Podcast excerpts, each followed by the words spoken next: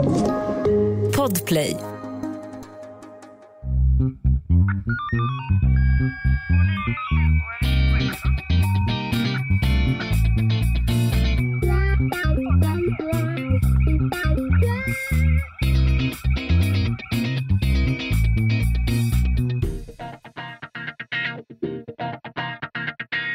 Välkomna till Krimpoddarnas krimpodd Över min döda kropp med mig, Anna Jinghede och Lena Ljungdahl. ja, men hej Lena Ja. Ljungdahl.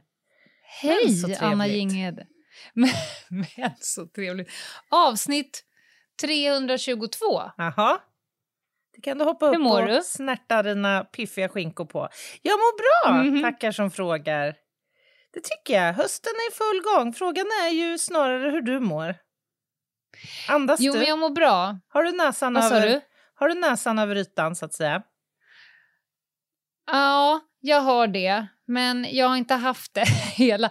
Jag har haft eh, årets eh, tajtaste arbetsperiod. Det visste jag att det skulle vara. Men eh, det har faktiskt varit helt sinnes. Eh, och eh, det får man ju skylla sig själv.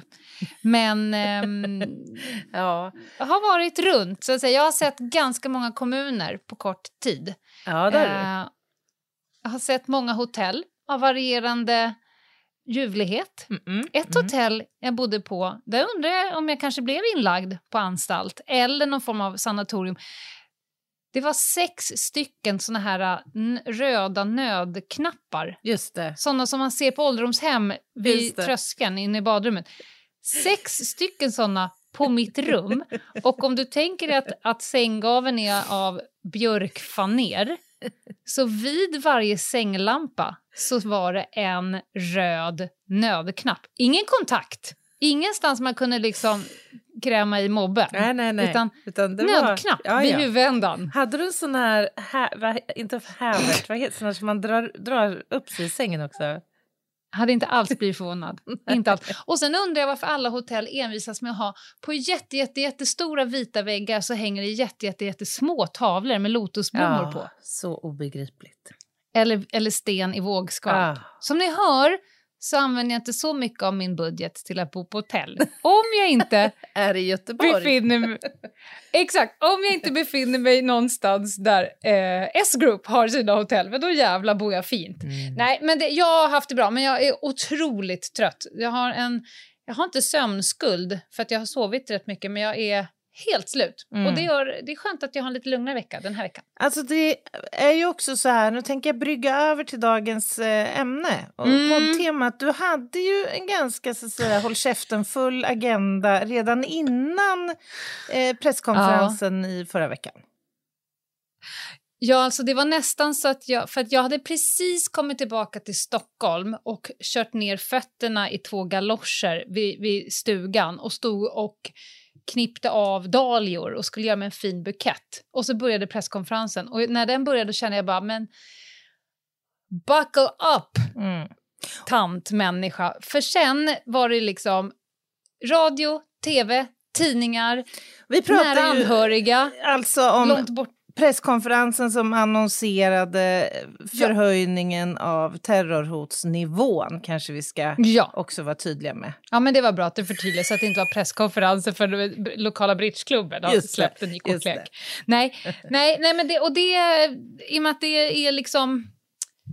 Eh, det är ungefär där jag rör mig yrkesmässigt. Så, så det var inga konstigheter. Det var ju bara att säga rafsa hem dahliorna, trycka ner dem i en vas och så börja jobba igen.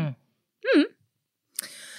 Så kan det vara. Hur blir man expert på terror och terrorhot? För man ser Jag- ganska eh, många experter nu i olika det- ja. forum. så att säga. Hur ska gemene man veta vad man ska lyssna på? Ja, det, det är inte alltid lätt. Man får ju hoppas att de journalisterna, för det är ju oftast journalister, det kan vara från lokalradio, det kan vara från nationell radio, det är de olika dagstidningarna, kvällstidningarna och, och tv-program. Man får ju hoppas att de vet ungefär vart de ska gå. Sen är det lite olika expertis. Jag till exempel var med rätt tidigt i en, eh, en artikel i Aftonbladet gällande hur Säpo jobbar för att avvärja terroristbrott. Vi ska prata om det senare i det här avsnittet. Men då var det ju jag och sen var det ju terrorforskaren eh, Ranstorp Mm. eh, från Försvarshögskolan och så var det ju presschefen på Säpo. Då har de liksom gått på en Mm. som en som jobbar myndighet, en som eh, liksom nischat sig på terror och jag var ju med på kanten kan man säga som säkerhetsspecialist. För att det här berör ju väldigt mycket myndigheter men det berör ju också alla oss Den människor. Ah, Mm. Ja, men alltså, och bara mina vänner som har ringt. Kan jag springa Midnattsloppet ikväll? Få, kan, ska, ska jag släppa in ungarna till Kulturfestivalen? Ska jag sluta Mm. åka tunnelbana? Ska jag jobba hemma nu? Så det är ju, man har ju varit lite informationscentral Mm. ett tag. Och då sa ju du och jag, Anna, det här är ändå top of mind för de flesta. Så då stekte vi den planen vi hade för den här torsdagen. Och så pratade vi lite terrorhot, lite kunskap, lite tips och råd Mm. och sådär den här veckan. För att ni ändå där ute tänker på det så mycket. Mycket bra. Mycket bra. Men ska vi försöka sammanfatta då vad den här presskonferensen egentligen innebar? Vad innebär att man höjer terrorhotsnivån från en eh, trea till en fyra på den här femgradiga skalan, Lena? Ja, det innebär ju att, och den som tar beslutet är ju, är ju säkerhetspolischefen, hon heter Charlotte von Essen. Det innebär ju att det tillsammans med de olika organen som gör de här analyserna och bedömningarna, det är inte hon själv såklart, har bedömt att hotet har gått upp från ett förhöjt hot till ett högt hot. Och hot för vad då? Jo, det är ju sannolikheten att personer med avsikt och förmåga eh, att genomföra attentat i Sverige, den sannolikheten är nu hög istället för förhöjt. Så att det, egentligen är det ju bara en siffra på ett papper, på en skala. Och det är ju någon form av signalvärde och det, då skickar ju de ut en stark signal till olika samhällsaktörer, till eh, kollektivtrafiken, till arrangörer, till eh, de som ska resa och sådär. Men det är en siffra på ett papper, men den säger att de har information. Och det är ingenting här och nu, utan det är en samlad bedömning som liksom har skett över tid. Mm. Där de av säger att nu är det ett högt hot att människor som vill och kan begå terrorattentat i Sverige kommer att göra det. Och det är ju allvarligt. Det kan man inte sticka under stol med. Nej, det kan man verkligen inte göra. Jag tyckte det var väldigt intressant. Hon var ju noga med att betona att det inte är enskilda händelser som, som så att säga knuffar Nej. upp eller ner terrorhotsnivån. Så man fick ju en Mm. känsla för att det liksom är ett brett spektra av olika händelser, skeenden, eh, det liksom omvärldsbevakningen och vad som sker i vår omvärld och så vidare som, som eh, bidrar till det här. Det var det ena. Och sen det andra som jag tyckte var väldigt också intressant, det var att hon också tryckte väldigt noga på att det här höjningen av eh, nivån nu är, det, det främsta syftet är att skicka en signal till eh, Mm. omvärlden om att Mm. vi är på tårna Mm. med allt vad det innebär. Det är ett signalvärde som ja. du säger. Mm. Ja, Det, det är ett starkt signalvärde både för aktörer nationellt men även eh, internationellt men också såklart för de tänkta eh, antagonisterna, de som skulle eventuellt i dagsläget eh, Mm. planera Mm. någonting. Jag menar det. Eh, och, sen, och sen sa ju du det här med brett spektra, det är ju det, va, inom ramen för varje nivå, vi har ju legat på en trea ett bra tag nu, Mm. den har ju såklart stärkts, eller vad man säger. Det, Mm. det är ju inte ett kriterium som skickar över, utan det finns ganska mycket utrymme inom en Mm. siffra innan man kliver över på nästa. Men jag tror att den samlade bedömningen som de säger, det är ju givetvis de här desinformationskampanjerna som har varit mot Sverige. Det är ju ko- koranbränningarna, Mm. det är ju det hatiska läget, uppmaningarna, de hotfulla reaktionerna. Polariseringen, radikaliseringsprocesserna.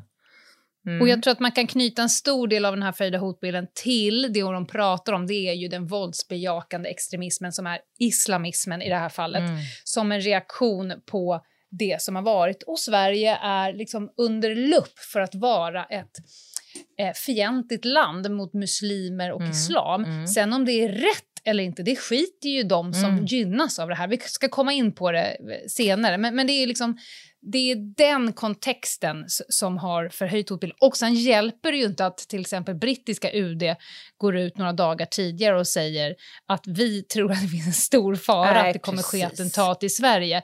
Alltså de, det är såklart att Säpo samverkar med liknande organ runt om. Ja. Vad, vad, vet ni som inte... Det, det är såklart att det görs en samlad bedömning med internationell samverkan.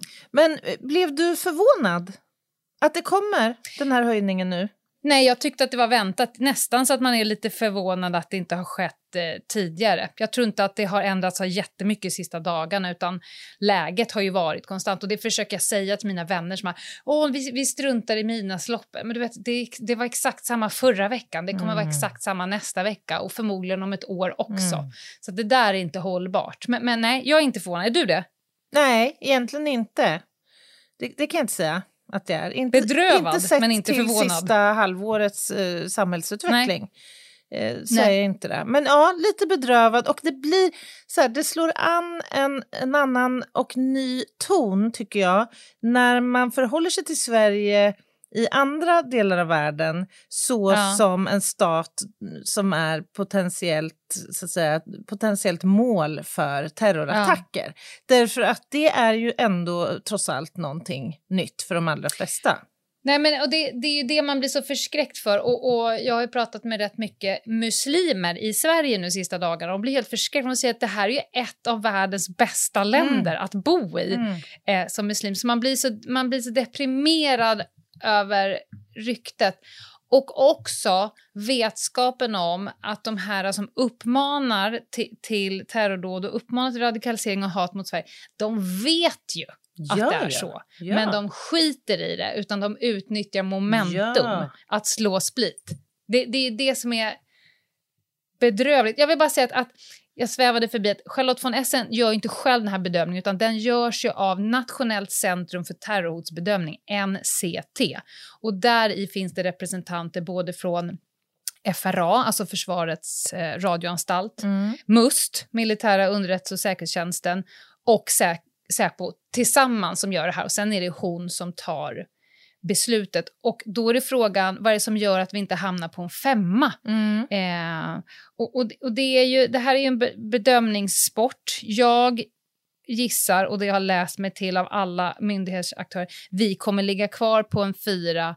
Eh, det är inte så att vi går ner till en trea nästa vecka. Nej. Och ska det bli en femma, då är det liksom ett konkret hot. Då vet mm. de ju om att ett attentat är nära förestående. Det liksom kan hända här och nu. Så att det, det, då ska det ju till någon... någon eh, mm en ganska stringent information. Så jag tror att återigen, det, det ryms jävligt mycket inom en trea och det ryms lika mycket mm. inom en fyra. Det är som ett betygssystem som vilket som helst. Detta. ja, A minus och plus. Och. Stark. Star du fick en stark fyra. Lena. Ja, men du, ja. eh, jag tänker att den här höjningen, det var ju inget man kom på liksom dagen före naturligtvis, utan Nej. det här har ju varit på agendan eh, mm -hmm. en, en tid på, hos NCT alltså mm. Nationellt centrum för terrorhotsbedömning. Mm -mm. Därför att det medför ju ändå ganska mycket samhälleliga så att säga, insatser nu. Det här är ett strategiskt beslut som också då eh, tog det genomsyra nu allt ifrån den enskilde till myndigheters ageranden. Mm. Och jag tänker att det är många som står där ute nu och skriker och vill ha, så att säga, ge oss en manual nu. Hur ska vi agera sett till det här? Mm. Vad kommer att hända framöver, Lena? Vad ser du i kristallkulan? det som kommer hända är att om vi börjar med liksom privatpersoner, vi alla, allmänheten, eh, morsor, farsor, kompisar, anhöriga, anställda. Vi kommer att beröras på olika sätt. Kommer, vi kommer märka det när vi ska vara på arrangemang. Det kanske är mer rigorösa säkerhetssystem. Liksom, mm. Vi kommer märka i kollektivtrafiken att man kanske öppnar och stänger fler vägar in och ut. Vi, vi kommer kanske behöva underkasta oss eh, mer... Men, att, man, att det märks när du åker till jobbet, är på ditt jobb, går och handlar. Du kanske kommer se fler beväpnade eh, poliser alltså med, med förstärkningsvapen. Det kommer kunna påverka oss alla. Alltså. Det vill ja. man ju inte. Nej, och, och jag, det brukar jag prata om när, när jag föreläser, att, att, att lugna lite det. För, för att det gör ju olika eh, polismyndigheter runt om i världen. Jag, brukar jämföra med så här, åker du till Times Square nu så kommer det, det kommer att stå tungt beväpnad polis som har liksom strandpost mitt på Times Square. Och då undrar du, vad vet de som inte vi vet? Jo, det enda de vet är att om det skulle hända någonting här, för det här är en, eh, en signifikant plats, det är ett signaturmål, det är mycket folksamling, det är mycket oskyddade människor. Det vi vet är att om det skulle hända någonting, mm. det som kommer få stopp på skiten, det är en, en, en snabb och eh, eh, aggressiv, offensiv konfrontation. Mm, mm. Exakt. Och för att den ska komma så snabbt som möjligt så kommer man strategiskt att placera ut människor med utrustning, taktik, mental förberedelse för att göra det. Men vi som bara går där, vi blir ju rädda och tänker vad vet de som inte vi vet? Nej, men vi står bara här just in case. Man måste tänka lite så också, men det är såklart att det påverkar oss. Och kanske återigen ett signalvärde. I de här folkmassorna mm. går ju en och annan lättpåverkad kanske. Som funderar mm. på hur polisen jobbar. Mm. Härom veckan, eller häromdagen bara, när, när jag skulle åka ut till en brottsplats så, och rikta upp och göra ett förbindelseprov så frågade mm. radiooperatören eh, 8710, har ni förstärkningsvapen med er i mm. fordonet? Mm. Jag höll nästan på att börja garva. Mm. Förstärkning? Eh, nej, jag har kolpulver. Gamla Bettan ska inte och... ha någon MP5 skulle jag säga. Lägg den på någon annan. Och jag vet inte om det bara var så att säga, en miss i protokollet eller om det här faktiskt var, är en så här deleffekt av det här. Men det, ja, men alltså... alltså nej, men ja. så är det. Jag kan säga så här, när jag började som polis Låt oss ta oss tillbaka till 2002 i Skärholmen. Då gick ju vi jag vet inte om vi hade en skjutinstruktör som tyckte det var extra kul, men fy fan vad vi sköt MP5. Mm. Fan, veckobasis var vi nere i skjutkällan mm. och sköt MP5. Kanske mer än Sig Sauer. Eh, men på den tiden, om det var liksom skulle hända någonting, då var man ju tvungen att åka in till stationsbefälet, kvittera uh -huh. ut, hämta nyckel, gå till ett kassaskåp. Nu för tiden, och det är inte nu, utan jag skulle säga det från att man tog en lite mer helhetsgrepp, mm. kanske 2000 13 och framåt eh, så finns det många fler poliser som både har kapacitet och tillgång till förstärkningsvapen. Mm, mm. Så det är nog inte en helt utopi, fast kanske inte i din teknikerbuss. Alltså, där är det bättre att slänga in en kaffe, en termos. Jag, jag, tror att, jag tror att jag skulle nå större framgång att kasta en termos på en terrorist faktiskt idag än att skjuta MP5. Ja. För det har jag inte gjort på tio, något år.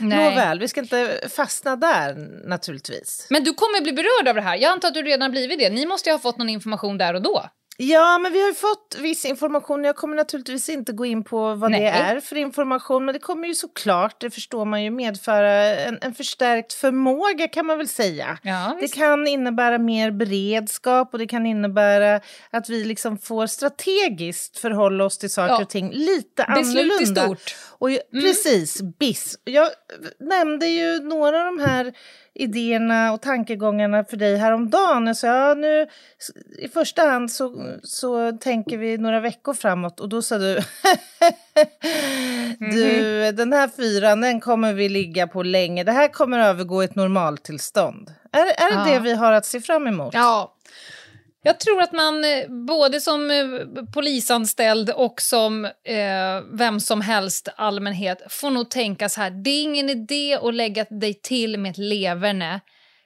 som du inte kan ha uthålligt. Du kan tänka lite som under pandemin, när du typ sov på dina eh, vita böneburkar och bunkade toapapper och betedde dig som en jävla tokskalle. Mm.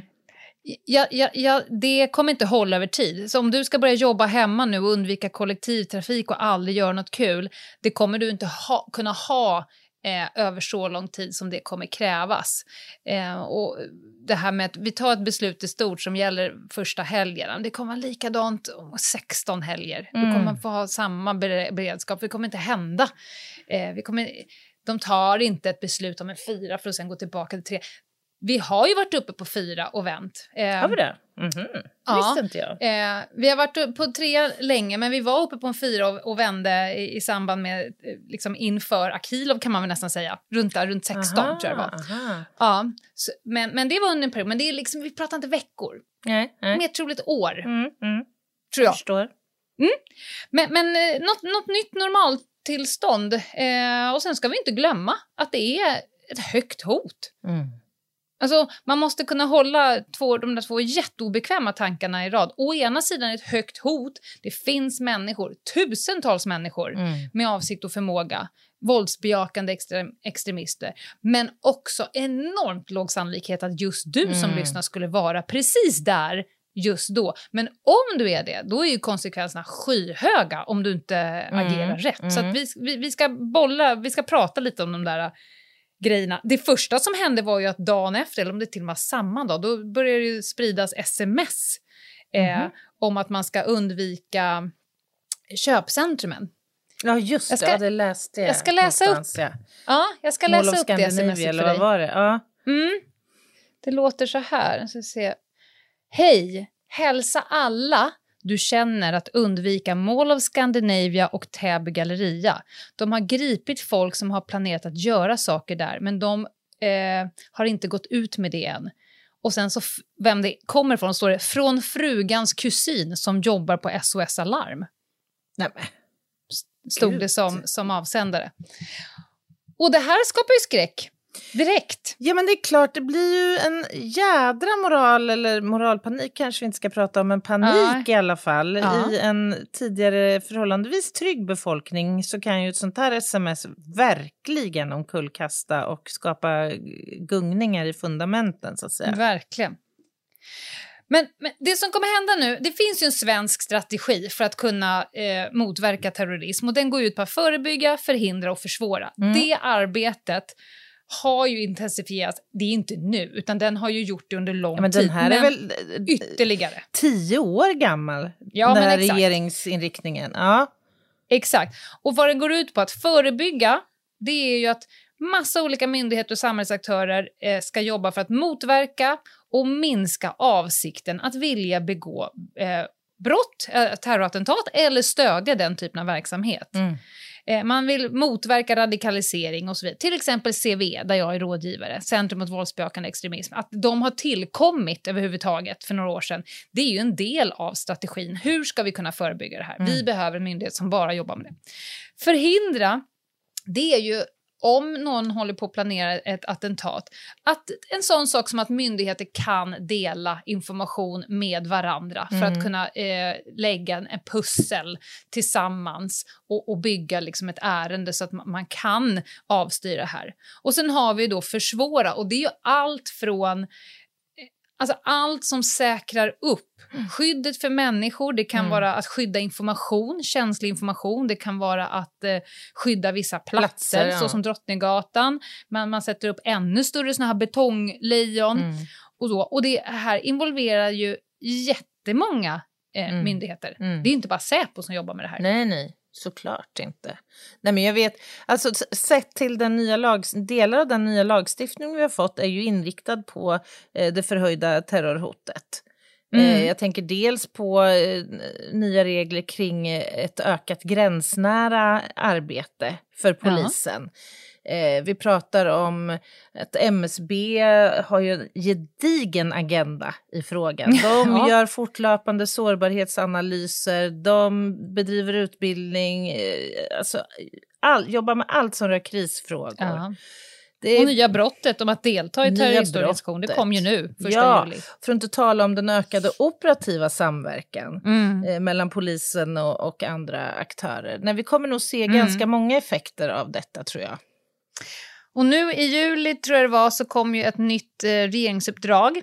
15 myndigheter har fått ett uppdrag att stärka Sveriges förmåga att förebygga, förhindra och försvåra terrorism och våldsbejakande extremism. Mm. Säpo är chef, alltså de ska vara sammankallande och sammanhållande.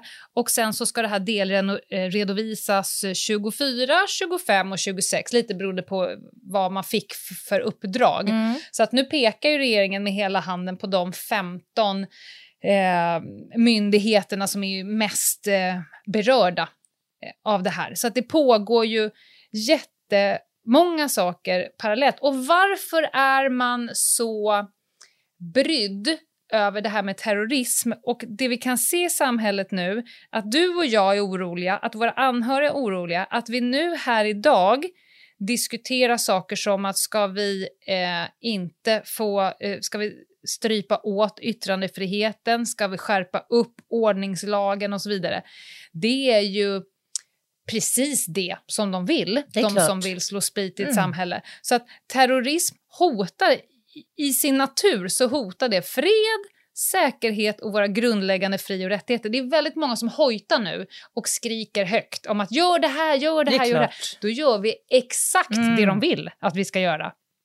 Ja, det här är tunga och svåra och utmanande frågor. Eh, likväl viktigt för oss alla att känna till. Och mer kommer vi att få efter pausen. Ett poddtips från Podplay. I fallen jag aldrig glömmer djupdyker Hasse Aro i arbetet bakom några av Sveriges mest uppseendeväckande brottsutredningar. Går vi in med hemlig telefonavlyssning och, och då upplever vi att vi får en total förändring av hans beteende. Vad är det som händer nu? Vem är det som läcker? Och så säger han att jag är kriminell, jag har varit kriminell i hela mitt liv men att mörda ett barn, där går min gräns. Nya säsongen av Fallen jag aldrig glömmer på Podplay. Välkomna tillbaka. Ni lyssnar på avsnitt 322 av Krimpoddarnas krimpodd. Idag så pratar vi om eh, den förhöjda terrorhotsnivån. Lena, var ska vi nu i eh, agendan? Eh, jag, jag tänkte att vi skulle beskriva lite om vad Säpo gör. Eh, nu, jag skrattade lite åt Fredrik Hultgren Friberg, han som var presschef på Säpo. Det måste ju vara ett ganska... Ja, han har Alltså- bråda dagar så att säga. Han har bråda dagar, men han säger ju ingenting. Det är ju en, är en intressant kombination.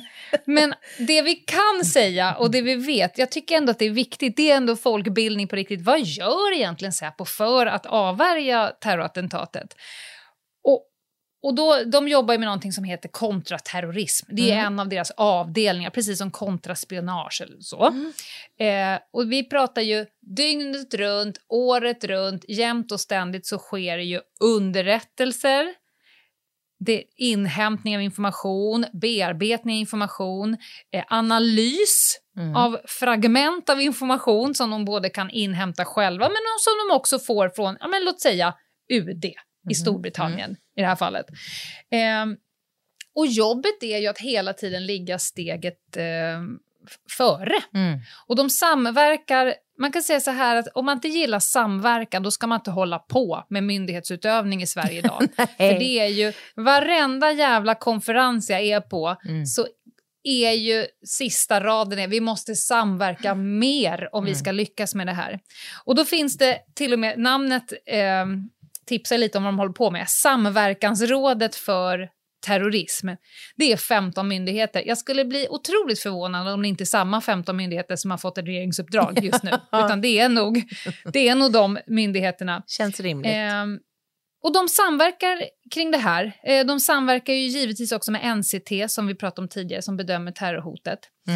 Ehm, jag var med i den här artikeln som jag pratade om med Magnus Ranstorp, terrorforskare vid Försvarshögskolan, Fredrik Hultgren eh, Friberg, presschef Säpo och jag. Vi blev intervjuade. Ando, vad gör Säpo egentligen? Hur många, hur många av såna här terrorhot avvärjs och hur gör man det? Och när kliver man in och gör det? Och då sa de så här, ja, vi i Sverige har ju inga siffror, sa Säpo. Vi har, inga riktigt, vi har inte riktigt. Ja, Men det, det är klart att det, de har. Ja, det är klart. Det är klart, de har stringent koll på hur många de har avvärjt, eh, statistik och så vidare. Ja. Sen så är väl det klokt att inte gå ut med det. Och så, där Verkligen. skiljer sig lite mellan länderna. Mm, mm. Men, men man, vi kan sammanfatta så här. Säpo avvärjer terrorattentat hela tiden. Mm. Men det görs ju givetvis på olika sätt och i olika skeenden. Ibland redan på planeringsfasen, ibland förberedelse, ibland kanske till och med försök. Mm. Och, och då blev jag intervjuad om den här balansgången som jag som spanare har fått balansera på ganska många gånger. Alltså, vi vill ingripa och vi vill ingripa här och nu för att vi befarar att någonting farligt ska hända. Mm. Men om vi ingriper här och nu, då har vi absolut inte tillräckligt på fötterna för att nå ett åtal. Så de här personerna kommer bli inkastade i häktet och sen kommer de bli utsparkade utan att passera gå. Därför att vi har inte tillräckligt på, på fötterna för att hålla kvar dem. Mm. Men, och det var ju han väldigt tydlig med från Säpo, säkerhet går före en utredning. Eh, det, givetvis så avvaktar vi inte ett ingripande med risk att det kommer att genomföras ett dåd. Nej, såklart. Men man kommer ju givetvis vilja avvakta så länge som möjligt. För ju längre du avvaktar, och det som, man, som sker medan man avvaktar, och det är ingen hemlighet, det är ju mer underrättelse, mer spaning och det är teknisk spaning. Det, det sker ju massa, massa saker parallellt Mm. och samverkan för att kunna bygga sitt case. Så när man väl slår så får man in dem där de ska vara, man har en robust utredning så man når en lagakraftvunnen dom så att personerna inte kommer ut igen Mm. direkt Mm. och kan fortsätta sin planering. För avsikten och förmågan, den tror jag att man inte rår på i den, i det stadiet. Så att det sker ju massa saker och det här är ju därför jag antar att de på Säpo älskar sitt jobb. Det här är det ju klurigaste man kan hålla på med. Såklart. Tänk att sätta upp ett finger i luften. Det är ändå människor som ska ta beslutet. Ska vi avvakta Mm. eller Mm. vågar vi låta det gå ett dygn till? Vad kan vi, vad kan vi få för information? Vad, vad kan vi liksom vinna på att avvakta lite till? Med då risk för att det händer någonting och det får ju inte hända. Äh, det är inga superroliga beslut att fatta. Nej, och då ska vi också komma ihåg eh, kanske det som jag ännu mer jobbar med. Eh, det är ju ensamagerande. Mm. Då blir det ju problem, för ni ska ju inte tro, även om Säpo har koll på 2-3 tusen pers, ni ska ju inte tro att alla personer som har avsikt och förmåga att, att genomföra en, en attack, oavsett om det är terrordåd eller en PDV-attack, mm. alltså att det inte finns en terroristgrund, eh, det är helt omöjligt för myndigheterna att hålla koll på alla människor i samhället. Men om man tänker lämpliga liksom motiv. Vi har pratat om Mm. de här islamfientliga eh, vibbarna som eh, Mm. sänds ut som någon slags eh, sanning om Sverige. Mm. Det är en del, såklart. Koranbränningar och, och allt vad det nu är. Men jag, det jag lite så här i min ensamhet går och känner lite oro inför det är effekter av att vi går med i Nato nu. Alltså varför, om det inte är ryssen så, så finns det ju liksom andra med ryssen allierade som borde Ja, ha gud, ja. intresse av att så att säga bestraffa eh, nationen Sverige för detta. Ja men gud, alltså ryssen sitter nog, och nu pratar inte jag om den ryska personen, jag pratar om det ryska politiska, Ja. bara så att ni förstår att, vad jag skiljer på. De sitter nu och käkar fucking Haribo-nappar och njuter av det som pågår. Och kan de, alltså om vi tänker främmande makt som vill eh, Sverige illa, och det är ju bara att läsa Säpos rapport, det är Ryssland, Kina och Iran som är de två huv- tre huvudaktörerna. För dem är det här ju fucking julafton. Mm. Och kan de gynnas och utnyttja det här momentumet för att söndra, slå split i Nato, och så, då kommer de ju göra det. De kommer kräma skiten ur den här desinformationskampanjen eller koranbränningarna eller så. Men Självklart. Bra, bra snack, jag känner mig mycket lugnare nu. Tackar, det-. Men det är nog, i- om vi ser liksom huvudessensen av terroristbrott, ett, injaga eh, fruktan hos en befolkning, check va? Mm.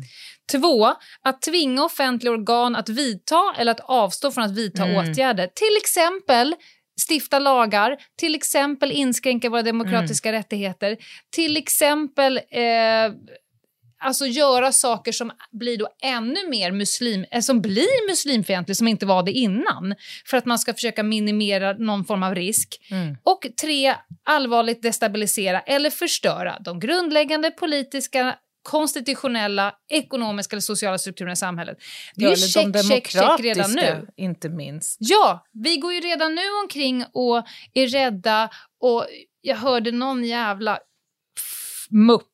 Ursäkta mig, ibland blir jag så trött på säkerhetsrådgivare så att jag orkar, ibland vill jag kalla mig något annat. Men någon av mina, jag vet inte om man ska säga konkurrenter, men någon som har klätt låt sig... oss kalla den antagonist. Ja, men låt oss kalla personen för en jävla säkerhetsmupp som gick ut i media och sa så här Ja, när du är i folksamlingar så kan du ju liksom eh, titta på avvikande beteende. Alltså so Men- far är jag ja, med. ja. Men, och då, och då kom liksom fortsatta med till exempel liksom en, en, en, en skum väska eller skägg. Man bara, Nej men snälla, Alltså- min man är.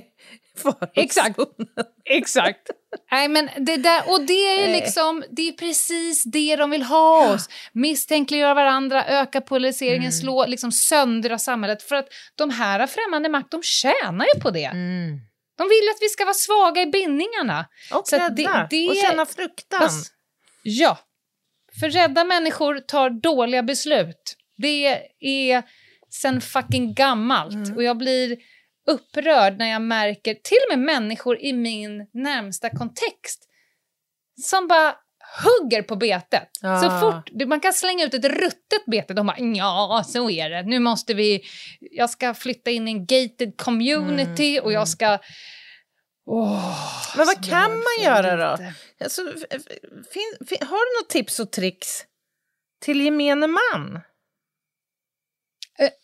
Jag skulle säga så att man ska påminna sig själv om, och det här pratar jag jättemycket om till exempel i, i skolorna, eh, för då, om man ska försöka motverka radikalisering, och det här pratade ju både Säpo och, och vår justitieminister om eh, nu senast på konferensen. Man ska komma ihåg att när vi ur frustration, vuxna människor, sitter och muttrar om vad fan är samhället på väg, det har aldrig varit värre nu, systemkollaps och allt annat som folk sitter och muttrar runt om i fikarummen. Det är ju att bara hälla bensin Mm. på de personerna som håller på att radikalisera sig, som lider av ett stort samhällsförakt, som inte tror på de demokratiska processerna, som har förakt för styret i landet om då liksom deras frontfigurer, föräldrar, lärare, föreningspersoner liksom hela tiden bekräftar den tanken. Sen att inte vi kanske är då våldsbejakande och, inte, och är alldeles för gamla för att hålla på och radikalisera sig in i det här. Eh, man, man, man ska tänka vad man sprider och, och, och vad man går på.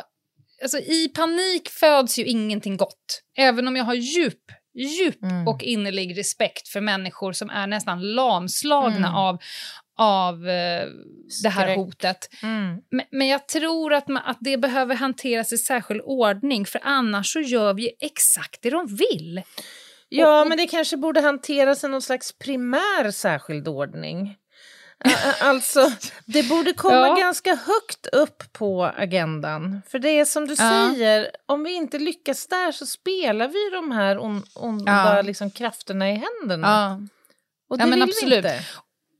Nej, det vill vi inte. Och, och några så här grundbultar som jag tycker att de har varit duktiga med i media nu, det är att agera extremt källkritiskt. Var Mm. får du din information ifrån?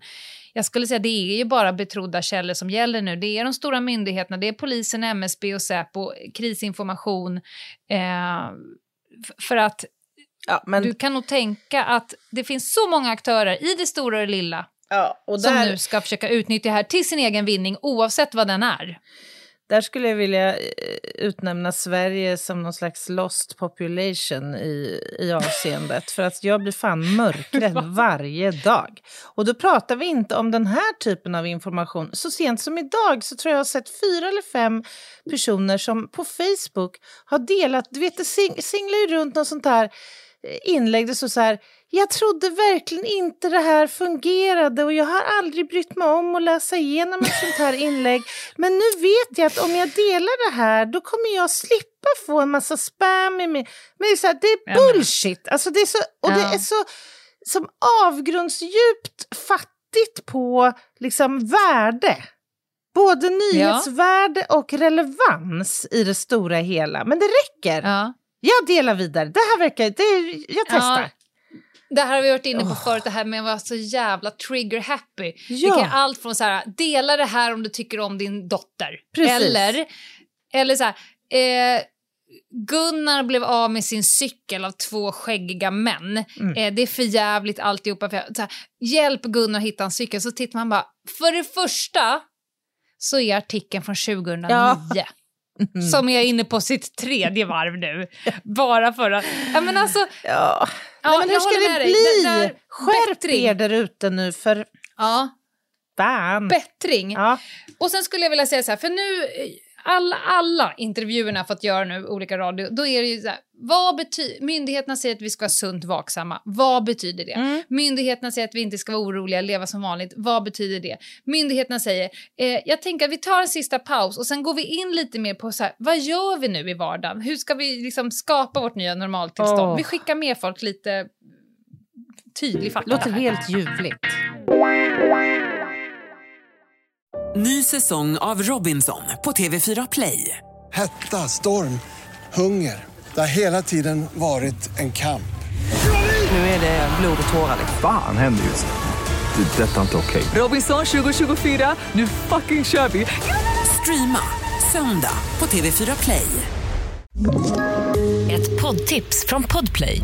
I fallen jag aldrig glömmer djupdyker Hasse Aro i arbetet bakom några av Sveriges mest uppseendeväckande brottsutredningar.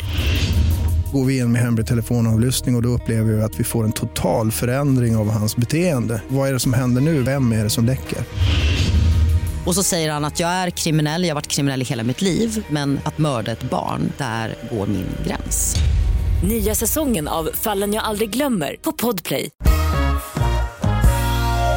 Välkomna tillbaka. Ni lyssnar på avsnitt 322. Vi pratar om eh, det förhöjda terrorhotet. Och nu kommer Lena Ljungdahl alltså leverera lite hands-on tips och tricks. Ja. Ni kan betrakta detta som snudd på en workshop i Ja, liksom, manual kring Ja. så här ska du leva ditt liv framöver. Varsågoda.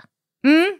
Och det har jag fått öva på sista dagarna för det är så roligt när man ska sammanfatta en, en fem timmars utbildning när, när någon typ ska göra så här, ja, vi har 30 sekunder och så har vi en liten snygg grafik. Men, Ja, mina bullet points, Mm. så här, ett, och det säger myndigheterna, du måste köpa tanken på att det är ett högt hot nu. Du måste köpa tanken på att det är ett högt hot att någon genomför ett, ett terrordåd i Sverige. Annars hade de inte satt det. De har, tro mig, de, har, de vill inte sätta en fyra, men nu har de gjort det och då finns det anledning till det. Mm. Så den tanken, det skulle kunna hända på en plats där du befinner dig. Det är väldigt osannolikt. Väldigt osannolikt att just du... Många av oss har varit på Drottninggatan, ganska få av oss var där precis just då. Mm. Men om du är på en sån plats, då är konsekvenserna skyhöga. Så då säger de sund vaksamhet. Om jag ska försöka bryta ner det lite grann. Mm. Sund, vad betyder det? Ja, det betyder gå inte i spinn, eh, få inte panik, bli inte misstänksam på allt och alla. Och varför inte det? Ett, det är ganska deppigt sätt att leva. Mm. Två, du kommer att kika på fel saker. Du kommer inte att kunna identifiera en gärningsperson. Den går inte runt och ser allmänt skum ut om den vill komma under radarn. De har gjort sin läxa, de kommer inte att synas i, i, så mycket innan attacken har börjat. Men- eh, så att, Mm. Eh, Får jag bara fråga, Eller? betyder det också i konkreta ordalag att du ska fortsätta gå på dina eh, konserter på, vad vet jag, Mm. köpcentrum och eh, lokala marknader? Politikerna säger ju lev som vanligt. Jag som privatperson och säkerhetsmupp säger det är nog en utopi. När, när de samtidigt säger att det är ett högt hot. Mm. Utan jag hävdar ju att man får faktiskt ta egna beslut i sin egen familj som sin individ. Eh, jag tycker att man ska prata mer om ett dynamiskt säkerhetstänk. Lite gasa broms. Alltså man Mm, kan inte mm. välja ett förhållningssätt som är så här, jag kommer inte göra några som helst inskränkningar, jag ska kunna ha mina lurar på mig och jag kommer vara överallt så vidare. Det är lika dåligt som att säga, nu ska jag verkligen undvika alla folksamlingar, jag ska inte gå på en konsert. Jag skulle vilja säga att du behöver, sunt vaksam är, sunt betyder i det här fallet lagom Mm. och tycker jag spänstig vaksamhet. Mm, mm. Det är ett bättre ord. Mm. Du behöver inte vara vaksam överhuvudtaget för terrordåd när du är i svampskogen. Just det. Men om du är mitt inne på en signifikant plats, säg, Stockholms innerstad, säg Kungsträdgården, T-centralen eller vad det nu kan tänkas vara, eller du reser till något annat land med höjt terror- terrorhot. Då får du notcha upp det lite grann. Mm. Det, tycker, det tycker jag är det sunda i det, att förstå att det finns en tid och en plats för att vara vaksam. Och vad betyder vaksam? Ja, om, vi- om du tänker på vad som har gjort att Homo sapiens har överlevt så är ju det att vi har ett jävligt finkalibrerat kal, kalibrerat överlevnadssystem som går ut på att vi ser saker, vi hör saker. Tillsammans i tight teamwork med vår amygdala så reagerar vi på saker. Om det faller en balk på en trottoar då kommer du att hoppa till av ljudet utan att du gör liksom ett ett så invecklat beslutsfattande. Mm, Det bara mm, händer. Mm. Och för att det ska bara hända, då behöver du kunna se saker. Du behöver kunna höra saker. Du behöver kunna känna lukten av rök eller vad det nu är. Mm. Så jag skulle säga, var lite spänstig i ditt säkerhetstänk utifrån din kontext. Också din sårbarhet. Är du ett litet barn, sitter du i rullstol, du är mer sårbar. Mm, mm. Eh, en, eller om du är liksom en beväpnad polis. Det är två olika personer Mm. som kommer ha helt, två helt olika beslutsunderlag för en, samma situation. Och vaksamhet är, du måste kunna ta in världen. Du måste kunna se, du måste kunna höra i de tillfällen där du anser att det är ett högre, en högre hotbild. Och det är på platser Mm. där det är mycket människor. Mm. Terrordåd sker inte mitt ute i skogen med en person skadad. Det, det, Mm. det är helt meningslöst för våra antagonister att göra så. Det tycker jag liksom är definitionen av sund vaksamhet. Sen får man ta egna beslut. Är du så otroligt rädd för att gå på konsert, ja, kommer du njuta av konserten om du tvingar Mm. dig dit? Mm. Eh, kan du göra på något annat sätt? Kan du ta med, reda på mer fakta? Kan du boka din stol nära en dörr? Kan du göra någonting? Så, för jag tror inte på att inskränka sin egen rörelsefrihet så mycket för att det är inte ett, ett värdigt sätt att leva på och inte uthålligt. Nej. Och också mest troligt helt onödigt. Ja, och jag tror faktiskt ärligt talat, om vi ska vara lite seriösa, så, så tänker jag att om man nu upplever de här känslorna och otryggheten och rädslan, att man faktiskt Mm. redan nu börjar jobba lite grann med sin Ja. mentala förberedelse, sina stressorer. Ta reda Ja. på hur fungerar jag i stress? Hur kan jag jobba med att få bort den här förhöjda grundstressen? För den gynnar inte någon och särskilt inte om man mot alla odds skulle Nej. råka hamna i en sån situation. Och dessutom, en sak till, det riskerar ju att förminska ditt livsutrymme jätte, Exakt. jättemycket, helt ogrundat. Så sök Mm. hjälp, ta hjälp, sök stöd och gör något åt det nu. Ja, och, och prata, det finns lite så här go-to. Eh, att, att prata om det, att hålla på med lite fysisk aktivitet, att försöka behålla dina rutiner, gör saker du mår bra av. Mm. Men, men, men framförallt, eh, läck lite information om hur du känner inför andra. För att eh, jag har haft flertalet ganska tuffa samtal med människor i min kontext närmsta dagarna. Mm. Såna där som har tänkt dra åt lite för hårt, Mm, lite för mm. snabbt. Och då kan det väl vara bra om någon kan sätta lite motvikt Men, till det. men du kanske kan coacha mig lite då? Jag Jaha. ska ju ta med min familj, jag ska ju på konferens om en dryg vecka. Mm. I, Ja. Till ett annat eh, land, ett soligt, varmt land. Good for Ja, you, det var- honey bunny. det var en parentes, men ändå, jag ville få det Ja. sagt. Ja. Eh, vi har ju tänkt att åka, vi tre, flyga dit.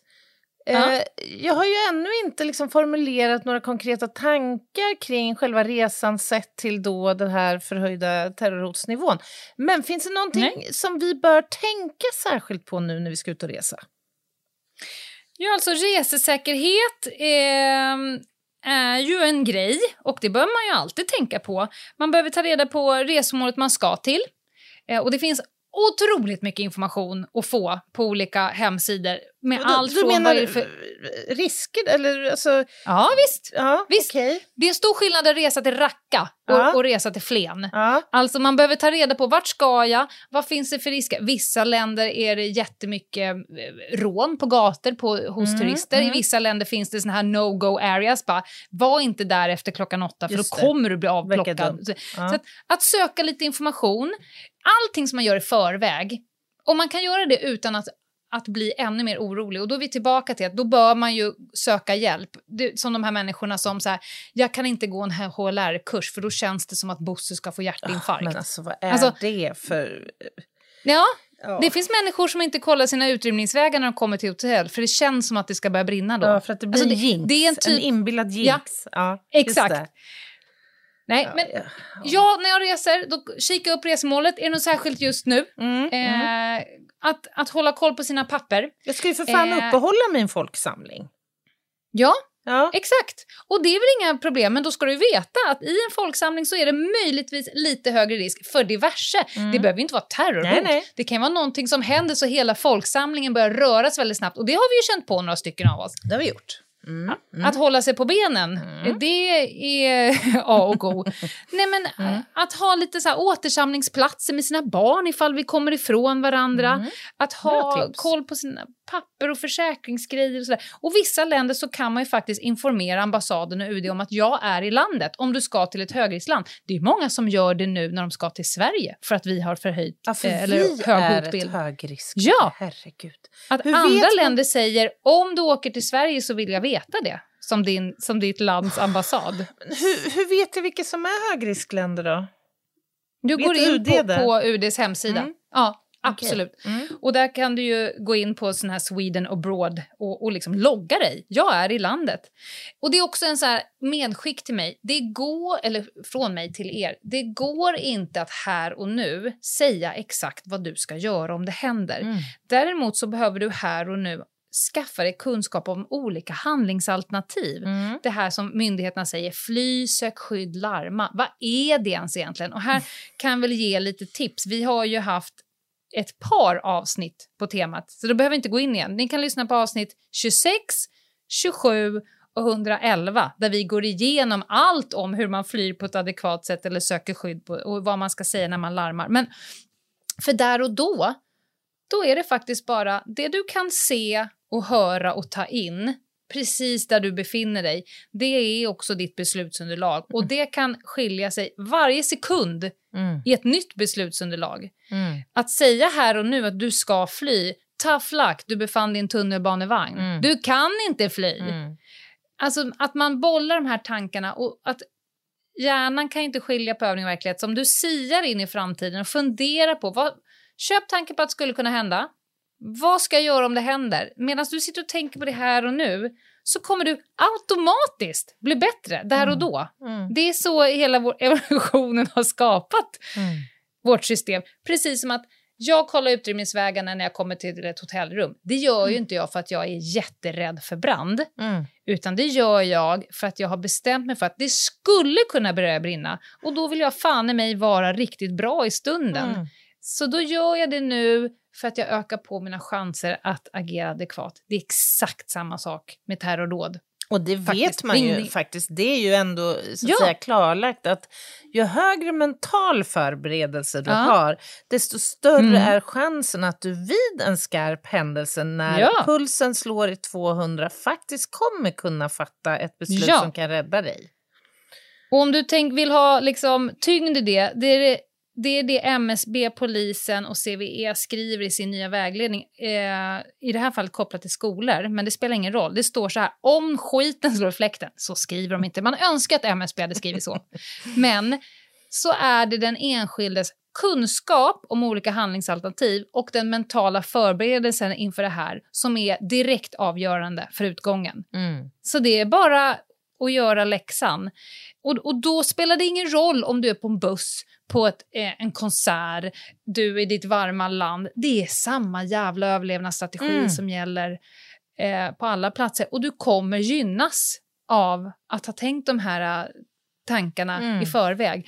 Och när du har tänkt dem, förpackat dem, bestämt dig vad du ska göra och liksom kan det här, då kan du gå ut i vardagen och, och det är då du landar i det de säger, lev på som vanligt. Alltså ändra inte så mycket, undvik inte så mycket, men gör din fucking läxa i förväg. kan vara tredje gången det här avsnittet jag säger fucking, men det är för att jag tycker att det är så viktigt. Jag känner mig lite down with the kids Ja, idag. ja, absolut. absolut. Nej, men det, det, jag tycker ändå att det är viktigt för att eh, det här kommer påverka oss. Hur vi än vänder och vrider på det så påverkar vi oss. Det räcker med att ditt barn kommer hem och säger att den vill gå på en konsert im- imorgon. Mm. Så kommer du få en liten knut i magen och säga Åh, vi ska inte undvika det, vi ska vara sunt Mm, vaksamma. Ni kommer behöva ta de här tuffa diskussionerna. Jag skulle verkligen föreslå att ni gjorde det framförallt med barnen, för de har hört om pressis, deras Ja. kompisar pratat. De kanske är jätteoroliga. Jag tycker ändå att det är bättre att adressera den här jävla elefanten i rummet. Men det är det. det. Jag håller verkligen med. Det ska vi göra. Vi ska adressera den, vi ska prata om den och inte trycka undan eh, hotet. Utan Nej. faktiskt försöka möta hotet och våra rädslor. Det tror jag på. Men också eh, så ska vi ha någon slags förtröstan i att detta Mm. kommer att övergå i ett normalläge. Där vi kommer att tycka Mm. att livet känns trevligt igen. Vi kommer gå på våra konserter och vi kommer känna oss trygga. Även i köpcentrum och på bussar och allt vad det nu är. Det är liksom Ja. eh, dit vi måste.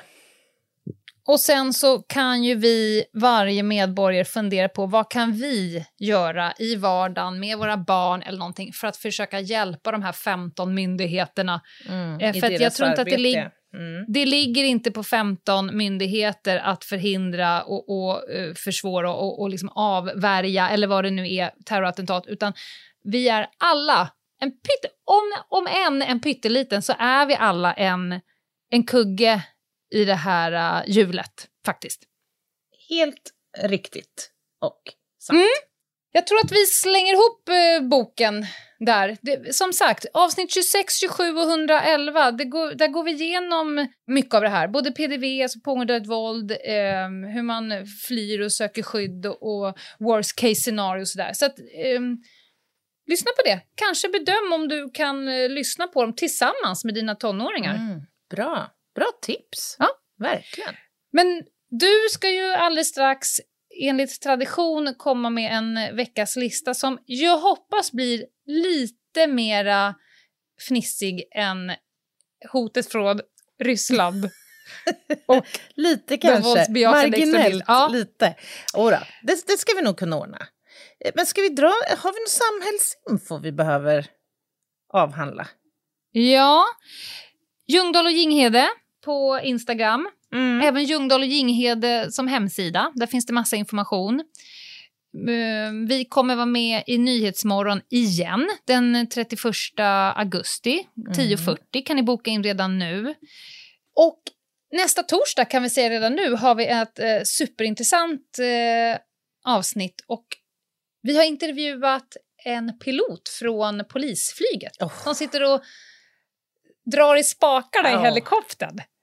Fasen. Det där gillar du. Ja, oj, oj, oj. Det är tvära kast i hockey. Ja, det, det går vi, går, Åke. vi går härifrån till dit. Ja, men jag gillar. Och veckan efter det så kör vi ett historiskt case. Och sen har vi massa andra grejer som ligger i röret och pockar på uppmärksamhet. Så det här kommer bli bra. Det kommer bli hur bra som helst.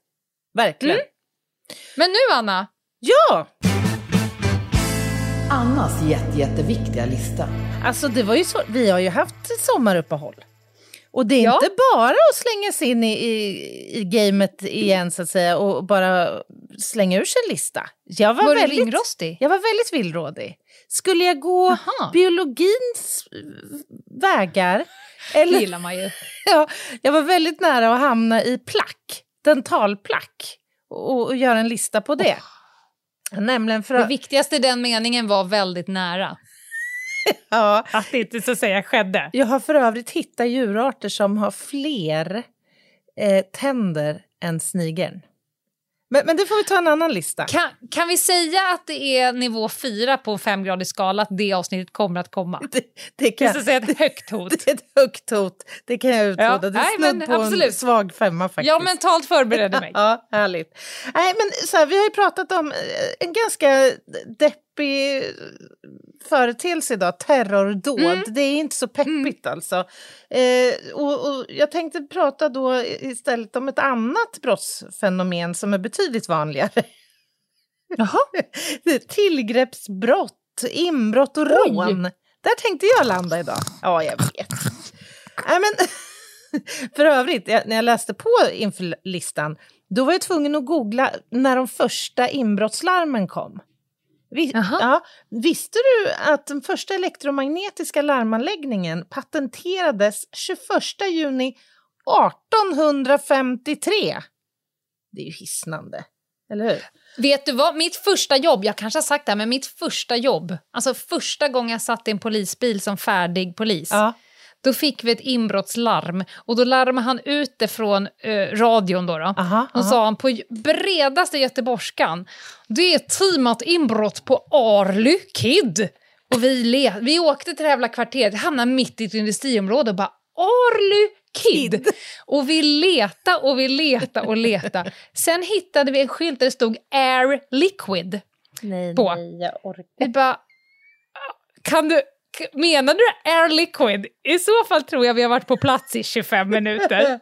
Arly Kid. Ja, förlåt. Det var lite... Ja, en rolig utvikning. Innan Ja. den första elektromagnetiska varianten kom, då hade man ju att förlita sig på gäss som smattrade eller någon hund som stod och skällde. Men alltså, ja. Nåväl, var jag, bättre förr. Ja, det var bättre förr. Jag har kommit att intressera mig lite grann för olika gärningsmannabeteenden när det gäller planering av stötar och även vilka motiv man, man motiveras av eller drivs av när man väljer att begå eh, vissa, vissa brott. Så jag tänkte att jag skulle nämna några iakttagelser som jag har gjort och, och just då skildra lite olika motiv. Ibland kan det handla om pengar och, och liksom värdefulla saker. Ibland kan det ju vara tydligen helt andra saker, har jag upptäckt. Jaha. Plats nummer fem. Då skulle jag vilja prata om datingmotivet, eh, om hur vanligt förekommande vi tror det är i, vid, vid rån och in, i inbrottssammanhang. Jag snubblade nämligen över en liten eh, artikel i Daily Mail eh, där jag fick läsa om en eh, yngling.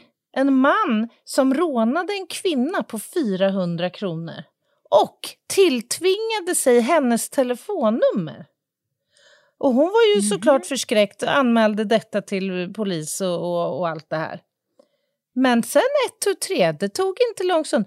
Då ringde rånaren upp sitt offer Aha. och frågade först om hon var singel och sen bjöd han ut henne på dejt. Identifierade han sig som Hej, det är din gamla rånare. Jag har kommit över lite deg. Jag Åh! skulle kunna bjuda dig på en supé värd 400 kronor. Idiotin alltså. Nej men alltså. Det verkar stökigt på något sätt. Det otroligt. Han borde ha, borde ha gjort det här till en tvåstegsraket så att säga. Ja. Kanske först rånat en på 400 spänn. Och sen Ja, det tänkt, är inte samma. nej, jag tror att det är så att säga att Fast jag gillar ju generellt effektiva människor, men jag tycker ändå att, att, att hans modus har så att säga, förbättringspotential. Blev det någon dejt? Nej, han blev gripen istället. Hon sa, Jaha. ja visst, det är klart vi ska gå på dejt. Jag står här och väntar på dig. Men samtidigt hade hon ju pratat med överheten som kom och satte en liten boja på. Geni. Ja, geni. Eh, Plats nummer fyra, och det här är ju lite kanske ett motiv av det deppigare slaget. Men kan det vara så att man eh, planerar ett rån för att ta sitt liv? Alltså det finns ett bankrån som jag tror för evigt har etsat sig fast i min minnesbank, så, så som ett som jag har hört talas om och sett dokumentärer om. Ett av de mest mm. uppmärksa- uppseendeväckande eh, som jag känner till. Det här ägde ju rum i en liten, liten håla i Pennsylvania 2003. Du minns kanske Brian Wells som gick rakt in på en bank med en bomb fastspänd runt halsen och hävdade att två beväpnade personer tvingat honom att råna banken. Kom, känner du igen det här? Nej. Nej. Polisen kommer dit och man vet ju inte om han är en del av det här rånet eller om han faktiskt är ett offer för det. Så de bojar honom, sätter honom på en gräsmatta typ 200 meter bort, skickar fram bombteknikerna Just som det. dessvärre inte hinner fram. Så han sprängs ju i bitar, Brian Wells. Ja. Mm. Alltså otroligt drama dramatiska scener alltså, i den här Men- dokumentären som finns om honom. Nåväl, då var det ju oklart här länge om han var ett offer för detta. Alltså att det var faktiskt fråga om två andra som hade tvingat honom till ja, det han här. han ju säga det innan. Mm. Mm. Men så det var det inte. Därför att det visade sig sen att han var i allra högsta grad delaktig i det här. Tillsammans med en annan man och en kvinna. Mhm. Eh, ja, och han verkar alltså själv ha planerat kuppen och låg bakom det här då misslyckade rånförsöket. Men man undrar ju, var hans liksom uppsåt faktiskt att ta livet Jag av förstår sig? ingenting. Och i så fall varför valde han den här jättekrångliga? Varför inte bara spränga sig hemma? Ja, exakt. Vad ska han med pengarna till? Eller gick pengarna till den andra kvinnan och mannen? Pengarna skulle enligt uppgift gå till eh, den här kvinnan. Till Ja. ett annat mord. Eh, För att finansiera ett annat mord. Det verkar hur stökigt som helst. Om jag vill spränga mig själv kan man göra det. Och dessutom har väl inte polis... Ja, för vissa personer klarar ju inte av att ta livet av sig själva. Och det är ganska vanligt inom så här skolattack att de genomför en så här suicide by Just cop. det, för att de vill beter bli... sig, Ja. Exakt, de beter sig på ett sånt sätt som att de vill bli skjutna. Eh, och de, liksom, med sitt eget agerande säkerställer att polisen hjälper till med, med, med det dödande skottet. Men i det här fallet gjorde väl inte polisen, de hjälpte väl inte honom in i döden, men att de bojade honom, eller? Nej, nej, det var bara att de hann inte desarmera bomben innan den briserade. Gick av. Verkar snurrigt, hörru. Och, och jag tänkte så här, om han nu inte, här, om han ville vara med och hade ett genuint uppsåt att faktiskt göra sig en hacka här i rånet, eller för övrigt att hjälpa den här kvinnan, då hade han väl kunnat gjort en, en, en attrapp. Precis, då sätter man väl inte på sig en krage med en, en så att säga riktig, nej, Nej, nej oerhört märkligt. ja, inte snurrigt. särskilt genomtänkt kupp. Nej. Plats nummer tre. Ett motiv som går ut på att hitta droger där man går in i, i olika miljöer kan innebära risker. Och, och felbedömningar vill jag Ja, lova. inte så ovanligt. Nej, nej Ah, inte så vanligt att göra tillgreppsbrott för att försöka sno någon annans droger. just det. Been there, done that, höll jag på att säga. Alltså inte, Det kan man jag tänka har inte sig. gjort det. Utan jag har, ja, så att säga, Du har- poliserat Du har sådana ärenden. detta. Vi ska Mm. prata lite kort om José David Diaz Marrero, 20 år gammal. Som Mm. i december 2010 drog igång en stöldvåg som skulle pågå i månader. Och detta är inte så Mhm. ovanligt i, även i små samhällen att man så att säga, man ser ett, ett mönster. Och, och inte Ja. sällan så, så riktas misstankarna mot faktiskt tyvärr missbrukare som behöver ha snabba pengar för att få sin, sin, Mm. sina droger. Han bröt sig in i hem och stal faktiskt allt vad han kom över. Men hans primära mål var ju att hitta eh, droger. Så på ett ställe så gick han in med två polare då och där hittade de tre behållare med pulver. Och tänkte fy Mm. fan vilken jävla jackpot, Jackpot. alltså. Visst, de öppnar de här kärlen och av någon eh, outgrundlig anledning så fick de för sig, de tyckte det såg ut som piller som hade krossats. Så de Mhm. bestämde sig för att snorta upp det här innehållet i burkarna. Men det Jaha, hände, otestat. just det, det hände Mm. absolut ingenting. Det visade sig nämligen att eh, det här var aska från familjens pappa och deras två hundar som de hade dragit i sig. Alltså det finns ju lite av ett talesätt som säger att man blir inte skitsmart av att knarka. Nej, det, det blir man inte. Det blir, man, Ja. man måste ändå på något sätt premiera modet här. Eh, Att ändå, ja, jag tar, jag kör. Häng, hänger ni på eller? Man undrar Hur liksom hur, hur tankarna gick. Det, det måste ju... Så här, jag gör inbrott hos en känd missbrukare och pulvret ligger förvarat på ett sådant sätt som missbrukspulver brukar vara. Är det pulver i en urna gjord av marmor, då bör du... då bör, Står på, på, på, uppe på spisekransen där och bara liksom med ett litet ljus bredvid. just det, man kanske borde tänka då, är det rimligt verkligen att det skulle vara benzo? Han kanske tänkte det här är ett jävla geni som har förvarat sitt stash i en urna. Jag har...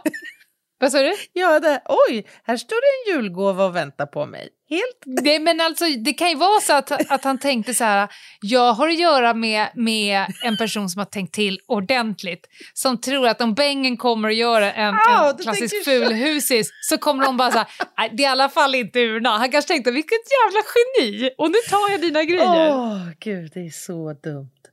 Okej, plats Ja, nummer två. Kan ett motiv, är ett rimligt motiv när man gör inbrott hos någon att man vill erbjuda hushållsnära tjänster? Vad vet jag? Oj, samtidigt? Ja, låt mig berätta om Sherry. Då ska det fan trycka på i lustkanalen och man bara, nej nu måste jag få dammtorka lite. Ja. Jag går in här. Ja, ja, det var precis vad som hände när Sherry, Sherry Bush gick in. Eh, nej, Sherry Bush var målsägande förlåt. Hon, hon Ah, kommer ah, ah. hem till sitt hus i Cleveland. Hon upptäcker då att någon har brutit sig in i huset Ja. Och när hon gör sin lilla besiktning kan hon konstatera att det är ingenting som saknas här. Bortsett från en sak, nämligen hushållssoporna. Däremot så var det kliniskt rent i huset. Luktade citron. citron. Disken var i ordningställd, det var dammsuget och det var städat i barnens rum. Ja, hon gick runt och, eh, i, i sina ägor och sen hittade hon på köksbänken en räkning för jobbet. en faktura. Men det är ju någon som har beställt hemstädning och gett fel adress. Ja, visst, Fy det fan var ju vad det- läskigt. Det var ju det hon trodde. Det stod Ja. till och med ett namn på städerskan. Susan Warren.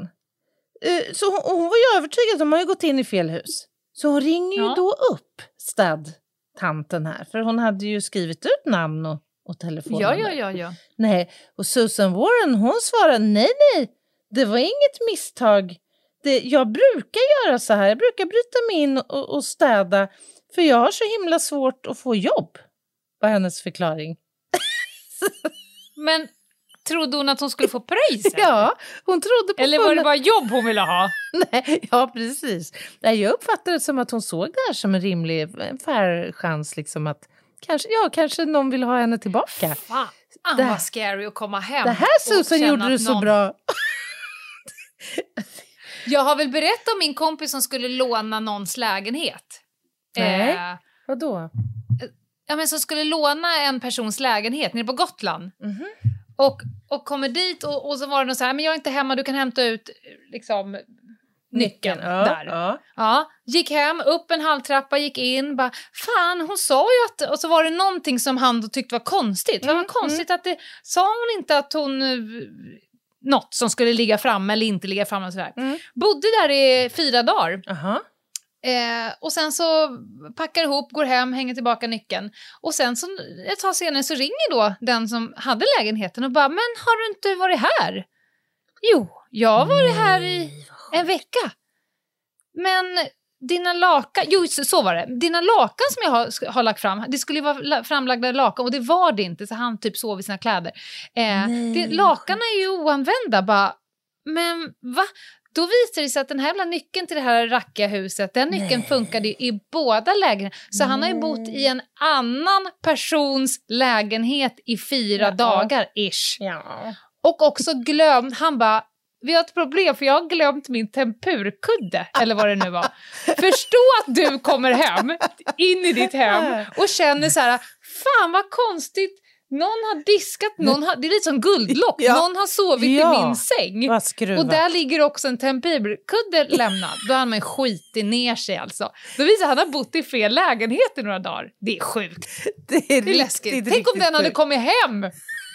Ja, Förlåt. ja, men plats nummer ett då, då ska jag bara helt kort nämna hur skruvat det är när man förstår vad folk drivs av för motiv vad gäller just föremål eh, eller egendom man vill stjäla. Alltså jag har stött på Mhm. så mycket skruvade grejer. I Tjeckien så blev till exempel en skidlift eller en sån här stolslift med tre Ja. såna här jävla pelare i metall stulna i en skidbacke till exempel. Jaha. Eller i Wisconsin, där stals ost för 90 000 dollar.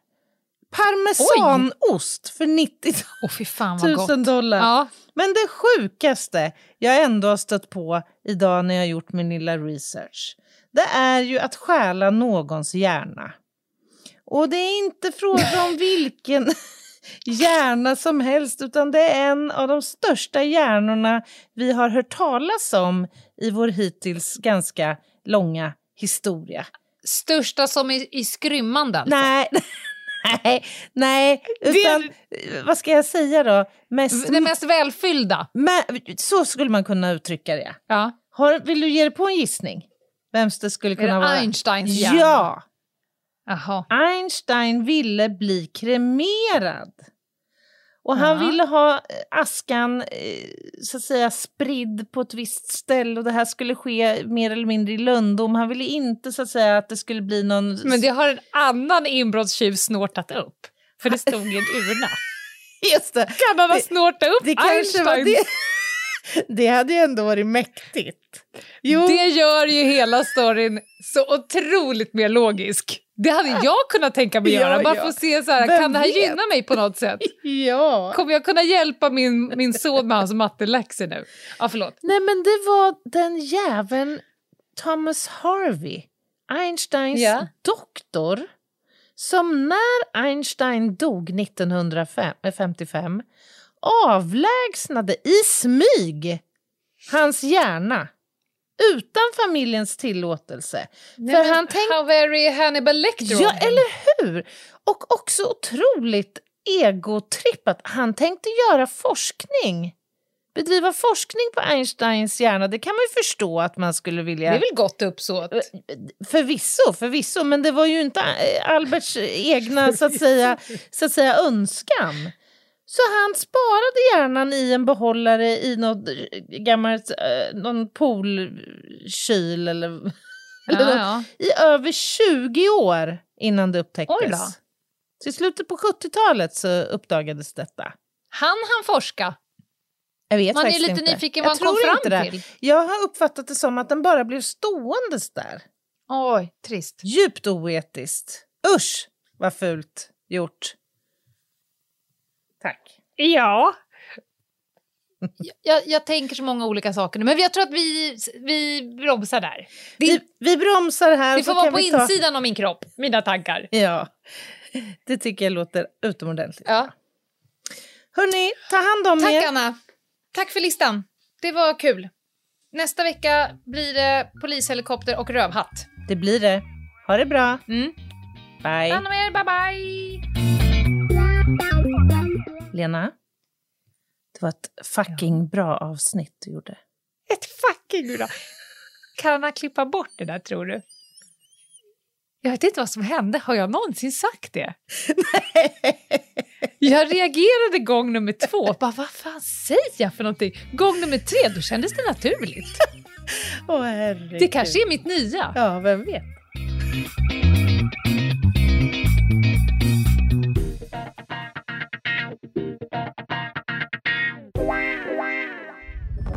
Podplay, en del av Power Media. Ny säsong av Robinson på TV4 Play. Hetta, storm, hunger. Det har hela tiden varit en kamp. Nu är det blod och tårar. Fan händer just nu. Det. är Detta är inte okej. Robinson 2024, nu fucking kör vi! Streama söndag på TV4 Play.